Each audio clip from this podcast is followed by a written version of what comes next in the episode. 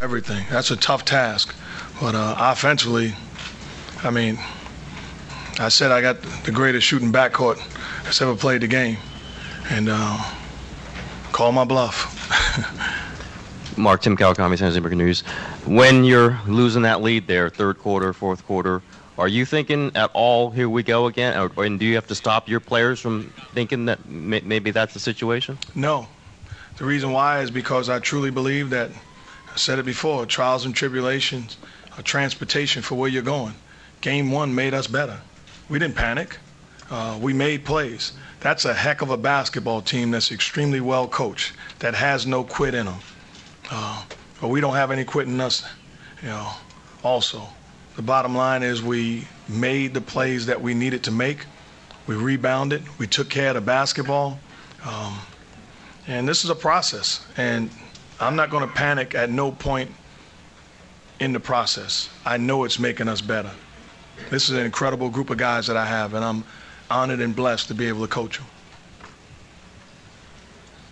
Mark, can you talk about the importance of the three pointer by Klay Thompson at the end of the third quarter that give you a boost going into the fourth?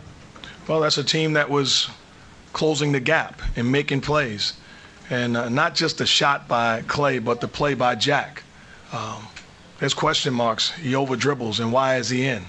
I believe in the guy. He's a gamer and a big time competitor. And he made a huge play to end the third and made big plays down the stretch of the ball game. Mark, there's a lot of different directions this series could have gone, and maybe you can say still might go. But what do you take out of these two games here in San Antonio? I don't take anything out of them. I know it would be a, a great heavyweight championship fight. You know, two teams that battle. Um, you know, it's in their DNA to compete.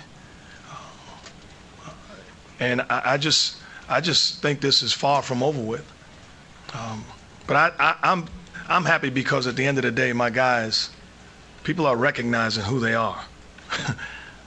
we got no business where we are, and it's, um, it really is truly great to see because they deserve a lot of credit. They put a lot of hours in.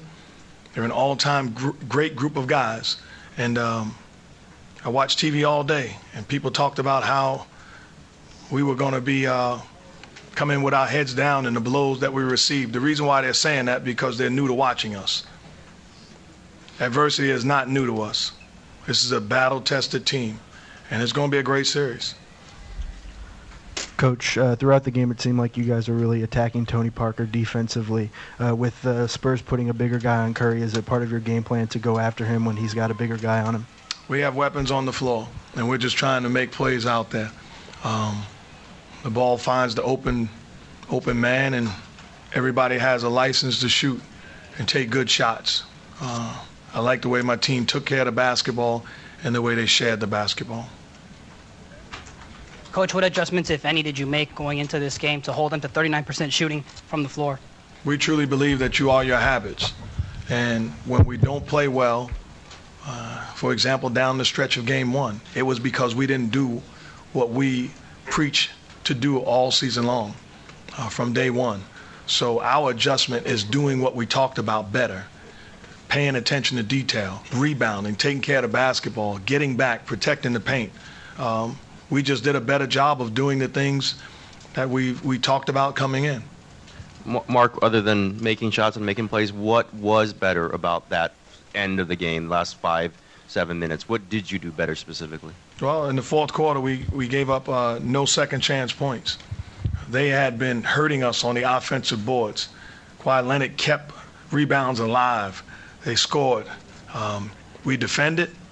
We took care of the basketball. We executed offensively. We got high percentage shots every trip down the floor, whether we made or miss them. And at the end of the day, we are a team that wins on the defensive end. And I thought we did a good job of, you know, making them work for everything. That's a, that's an impressive basketball team. Give them credit. Uh, Kyle Bonagura, CSN Bay Area. Does does having go does having gone through something like this in Denver, you know, losing the first, winning the second, help at all with no, how you approach this? No, and I don't mean to cut you off. This is who my team is. There are a bunch of competitors, a bunch of warriors, no pun intended. They were on edge. They were excited after game one. They were upset, but this is a team with an edge, and they, they, they didn't need any pep talks. You know, it took about five seconds, and then they looked around and said, "We we can do this." Uh, and to their credit, they responded. I had no um, concerns at all about us mailing it in.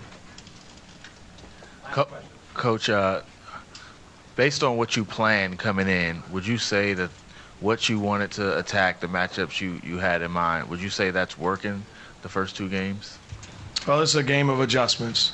We are a jump shooting team, a pick and roll team, a fast breaking team, a defensive minded team. We're going to stay true to who we are. And we believe that staying true to who we are will win ball games. That is head Thank coach uh, Mark Jackson. Last question there by Marcus Thompson of the Bay Area News Group. I'm Tim Roye, And we continue with our post-game show. We'll come back, get some more comments from Tom. Warriors with the win. They come back to Oakland with a split, 100 to 91, the final score on the Golden State Warriors Radio Network.